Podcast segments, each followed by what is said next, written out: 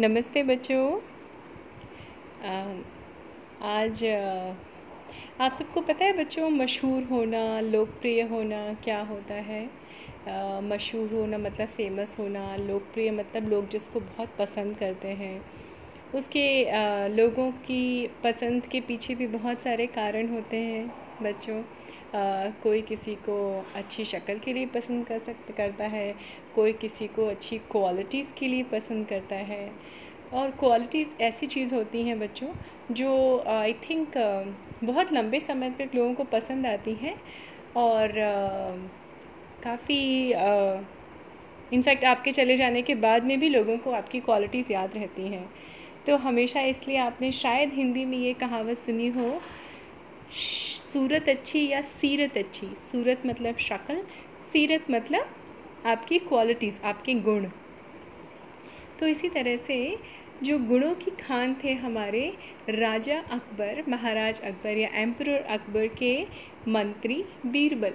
और बीरबल के गुणों की, उनकी बुद्धि की, उनकी इंटेलिजेंस की ख़बरें और चर्चाएँ बहुत दूर दूर तक थीं। तो वो ज़माना तो ऐसा था बच्चों जहाँ पे चिट्ठी भी भेजने के लिए क्या किया जाता था? कबूतरों का यूज़ प्रयोग किया जाता था, यूज़ किया जाता था। और कबूतरों से कबूतरों के पैर में पर्ची बाँध के लगा दी जाती थी और उनको उसी डायरेक्शन में उड़ा दिया जाता था। यहाँ आप लोग बहुत सरप्राइज़ होंगे क्योंकि एक स्पेशल ट्रेनिंग दी जाती थी कबूतरों से चिट्ठी पहुँचाने की। और बच्ची कुची अगर बहुत ज़रूरी कोई राज संदेश होता था कुछ भी होता था तो ऑब्वियसली लोग घोड़ों पे बैठ के सवार होकर रथों पे बैठ के कई दिनों की यात्रा करके डिपेंड करता था कि कितनी दूरी आपको तय करनी है वो अपने गंतव्य तक मतलब अपने मंजिल तक या अपने डेस्टिनेशन तक पहुँचते थे। तो आ, तो जब बीरबल की चर्चाएँ बहुत दूर दूर तक थी तो जो महाराज अकबर थे और उनके पड़ोसी राज्य के जो राजा थे, उनके भी अच्छे संबंध थे, दोस्ताना संबंध थे, लेकिन एम्प्रर अकबर से सब थोड़ा सा जलते भी थे, क्योंकि उनके पास तो दिल्ली की सल्तनत थी मतलब राजगद्दी थी, और भी और इससे ज़्यादा काफ़ी लोकप्रिय भी थे, फ़ेमस थे लोगों के बीच में तो जो उनके पड़ोसी राज्य के राजा थे, वो राजा बीरबल के बारे में भी बहुत सारी बातें सुन चुके थे, उनकी बुद्धि की तारीफ़ सुन चुके थे। तो एक बार उन्होंने महाराज अकबर को एक संदेशा भिजवाया और उसमें संदेशे में ये लिखा था कि, महाराज अकबर, मैंने आपके राज्य की, आपके दरबार की और आपके दरबार के मंत्री बीरबल की बहुत ही तारीफ़ सुनी है। पर मुझे लगता है इतना भी कुछ नहीं ख़ास होगा बीरबल के अंदर। क्या आपको लगता है कि बीरबल के अंदर बहुत कुछ ख़ास है? अगर है तो मेरी चुनौती स्वीकार करें। मतलब मेरा चैलेंज एक्सेप्ट करिए। तो महाराज ने सिपाही से बोला, आगे पढ़ो। तो सिपाही ने पढ़ना शुरू किया कि महाराज, उन्होंने लिखा है कि अगर आपको अपनी मंत्री बीरबल की बुद्धि पर इतना विश्वास है तो मेरा, मेरी चुनौती, मेरा चैलेंज ये है कि अगर वो मेरी जो भी परीक्षा होगी उसमें पास हो गया तो मैं अपना आधा धन आपके नाम कर दूँगा, नहीं तो आप अपना आधा धन मेरे नाम कर दीजिएगा। अब राजा अकबर को तो पूरा पूरा यकीन था, पूरा विश्वास था, उनको ट्रस्ट था अपने मंत्री बीरबल पे और पर एक मन में हल्का सा संकोच कहीं ना कहीं होता है ना बच्चों, किसी भी चीज़ पे आपको पूरा पूरा विश्वास होता है, लेकिन छोटी सी शंका, छोटा सा डाउट हमेशा रहता है। तो ऐसे उनको एक हल्का सा डाउट तो था, पर राजा अकबर तो फिर राजा अकबर थे भाई। हाँ किंग थे तो उन्होंने उस चैलेंज को एक्सेप्ट कर लिया। और क्या डिसाइड हुआ था कि बीरबल को महाराज अकबर कुछ भी नहीं बताएँगे। बस उनको एक संदेश उसी जो जो उनके पड़ोसी राजा दोस्त जो थे, उनका जो संदेश आया था, उसके रिप्लाई में बीरबल को भेजना था। तो ना तो महाराज अकबर को पता था कि बीरबल की क्या परीक्षा होने वाली है और ना बीरबल को तो खैर कुछ ही नहीं पता था। तो महाराज अकबर ने दूसरे दिन राज दरबार में आ, आदेश दिया कि बीरबल ये मेरा राज संदेश है और ये आप पड़ोसी देश के उस राजा के पास चले जाइए। तो बीरबल ने कहा जो हुक्म जहाँ पर ना आपकी आज्ञा बताइए मैं कब कूच करूँ? मतलब मैं कब जाऊँ? तो उन्होंने कहा, ठीक है, कल तड़के सुबह सुबह आप निकल जाइए। तो और मेरी दुआएँ आपके साथ हैं। तो बेस्ट विशेस तो बीरबल को थोड़ा सा लगा कि ये मतलब महाराज अकबर मुझे बेस्ट विशेस दे रहे हैं अच्छा दुआएँ दे रहे हैं, कोई बात नहीं। अब बीरबल अपने राजा के आदेश पे चल दिए, घोड़े पे बैठ के उनका शाही संदेश लेके अपने साथ। और था क्या बच्चों? कि उस राजा को जिस राजा ने बुलाया था, बीरबल की परीक्षा लेने की सोची थी, और ये चुनौती दी थी राजा अकबर को, उन राजा को बीरबल ने कभी नहीं देखा था। और ये इससे पहले कि बीरबल वहाँ पहुँचे, उस राज्य में, उस दरबार में ऑलरेडी राजा अकबर ने संदेश भिजवा दिया था कि मैं बीरबल को भेज रहा हूँ और मुझे बीरबल पे पूरा पूरा यकीन है। तो मैं तुम्हारी चुनौती और चैलेंज एक्सेप्ट करता हूँ, स्वीकार करता हूँ। तुम्हें जो भी परीक्षा लेनी है ले लो। और नहीं वैसा तो ऐसा होगा ही नहीं कि बीरबल कभी हार जाए और अपना धन तैयार रखना बीरबल के संग वापस भिजवा देना। अब जो पड़ोसी राजा थे, उन्होंने कहा अच्छा ये तो बड़े घमंडी हैं, राजा अकबर। इनको इतना घमंड है अपने बीरबल पे। अब देखना मैं ऐसी चाल चलूँगा कि बीरबल कुछ नहीं कर पाएगा। बीरबल के आने के समय से पहले ही वो राजा जो थे, उन्होंने अपने दस मंत्रियों को चुना, जो सभासद होते हैं ना, जो आपके दरबार में बैठते हैं, और उन सब के लिए एकदम एक जैसी पोशाकें बनवाई मतलब ड्रेसेस।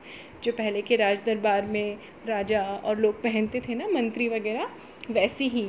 तो उन सारी पोशाकें और राजा की पोशाक एकदम एक सी थी, ditto. Right from top to bottom मतलब सिर की पगड़ी से लेके पैर की जूती तक आपके सारे वस्त्र, पहले के राजा और मंत्री लोग आभूषण भी पहनते थे, मालाएँ, अंगूठी, सब कुछ एक सा था, सब कुछ। तो वहाँ के जो मंत्री थे, वो बड़े आश्चर्य में थे कि आज हमारे राजा को हो क्या गया है। तो उन्होंने वो सारे वस्त्र मंगवाए और अपने मंत्रियों को आदेश दिया कि सब ये एक सा पहन के बीरबल के सामने जाएँगे। और बीरबल की सबसे बड़ी चुनौती, सबसे बड़ी परीक्षा यही है कि देखते हैं, बड़ा अक्लमंद है ना, देखते हैं हम सब में से, हम ग्यारह लोगों में से वो मुझे, यानी मैं राजा हूँ, कैसे पहचानेगा। तब सारे दरबारियों को समझ में आया कि ओहो महाराजा की तो ये परीक्षा है ये चाल है इनकी। चलो कोई बात नहीं।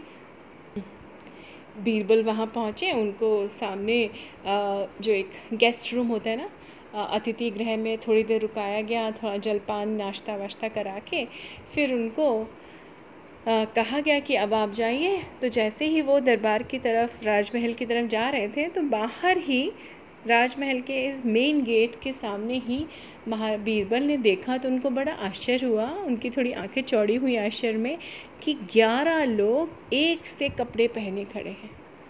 एक से, बिल्कुल एक से कपड़े पहने खड़े थे सेमी सर्कल पोजीशन में। अब बीरबल के सामने ये था कि ओहो, उन्होंने अपने दिमाग में सोचा कि मैं किसको सलाम करूँ? इसमें से राजा कौन सा है?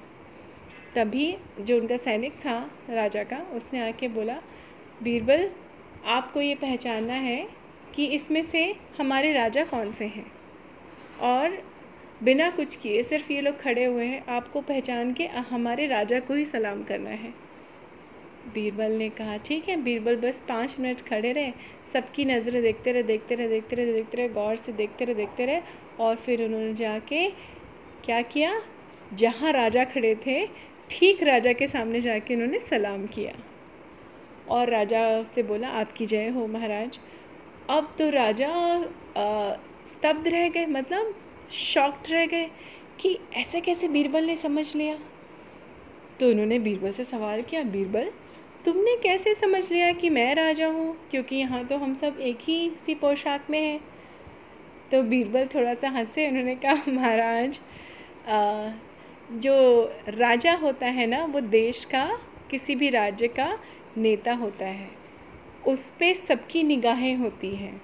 चाहे कपड़े आपने भले ही एक से पहन लिए हों, लेकिन जितने भी आपके मंत्री हैं, उन सब की निगाहें आपके ऊपर टिकी हुई थी।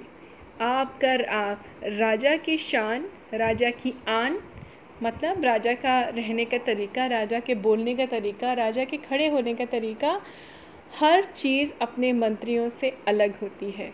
तो जिसको कोई छुपा नहीं सकता, जिस तरह से फूल की खुशबू कोई दबा नहीं सकता, छुपा नहीं सकता, हटा नहीं सकता, राजा वैसे ही आप राजा हैं, ये कोई भी छुपा ही नहीं सकता। आप चाहे कितने भी, आप अगर सौ लोग भी खड़ा कर देंगे ना तो मैं भी उसमें उसमें भी आपको मैं पहचान जाता, क्योंकि ये सब आपके मंत्री हैं और ये सब मुझे देखने के बाद आपकी तरफ़ देख रहे थे।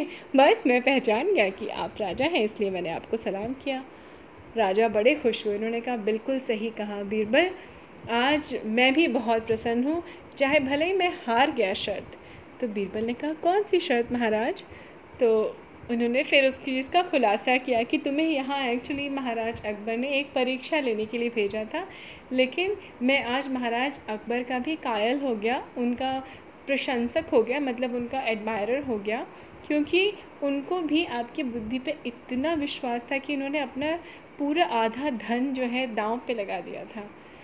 और और आज भी मैं हार रहा हूँ, लेकिन मुझे उतनी ही खुशी है मैं आपके साथ आधा धन राजा अकबर को बतौर पेशकश भेजना चाहता हूँ क्योंकि मैं ये चुनौती हार गया हूँ। लेकिन मैं आपका बुद्धि का लोहा मान गया हूँ, आपकी बुद्धि का। और उन्होंने बीरबल का अतिथि सत्कार किया और बीरबल के साथ में अपना आधा धन बाँध के राज महाराज अकबर के लिए भेज दिया। तो बच्चों देखा बीरबल जो है वो कितने अलर्ट, विजिलेंट थे, जिनकी अकल से पार पाना मुश्किल था और इन्होंने कैसे इतने सारे लोगों में राजा को पहचान लिया। तो बच्चों, आप भी अपनी अकल लगाते रहिए। बहुत सारी चीज़ें हमारे सामने होती हैं। हम जितने अलर्ट होंगे, हम जितने विजिलेंट होंगे, हम जितने सजग होंगे अपने प्रति, अपने आसपास के माहौल के प्रति, वो हमें हमेशा, वो चीज़ हमें हमेशा आने वाले ख़तरों से बचाती है। हमें बहुत सूझबूझ से काम करने की प्रेरणा देती है। तो बच्चों, ऐसे ही काम करते रहिए, आगे बढ़ते रहिए, मेरी कहानियाँ सुनते रहिए, और अगर आप स्पॉटिफाई पे सुन रहे हैं तो प्लीज़ फॉलो करना मत भूलिए। नमस्ते बच्चों, फिर मिलती हूँ आपसे अगली कहानी में।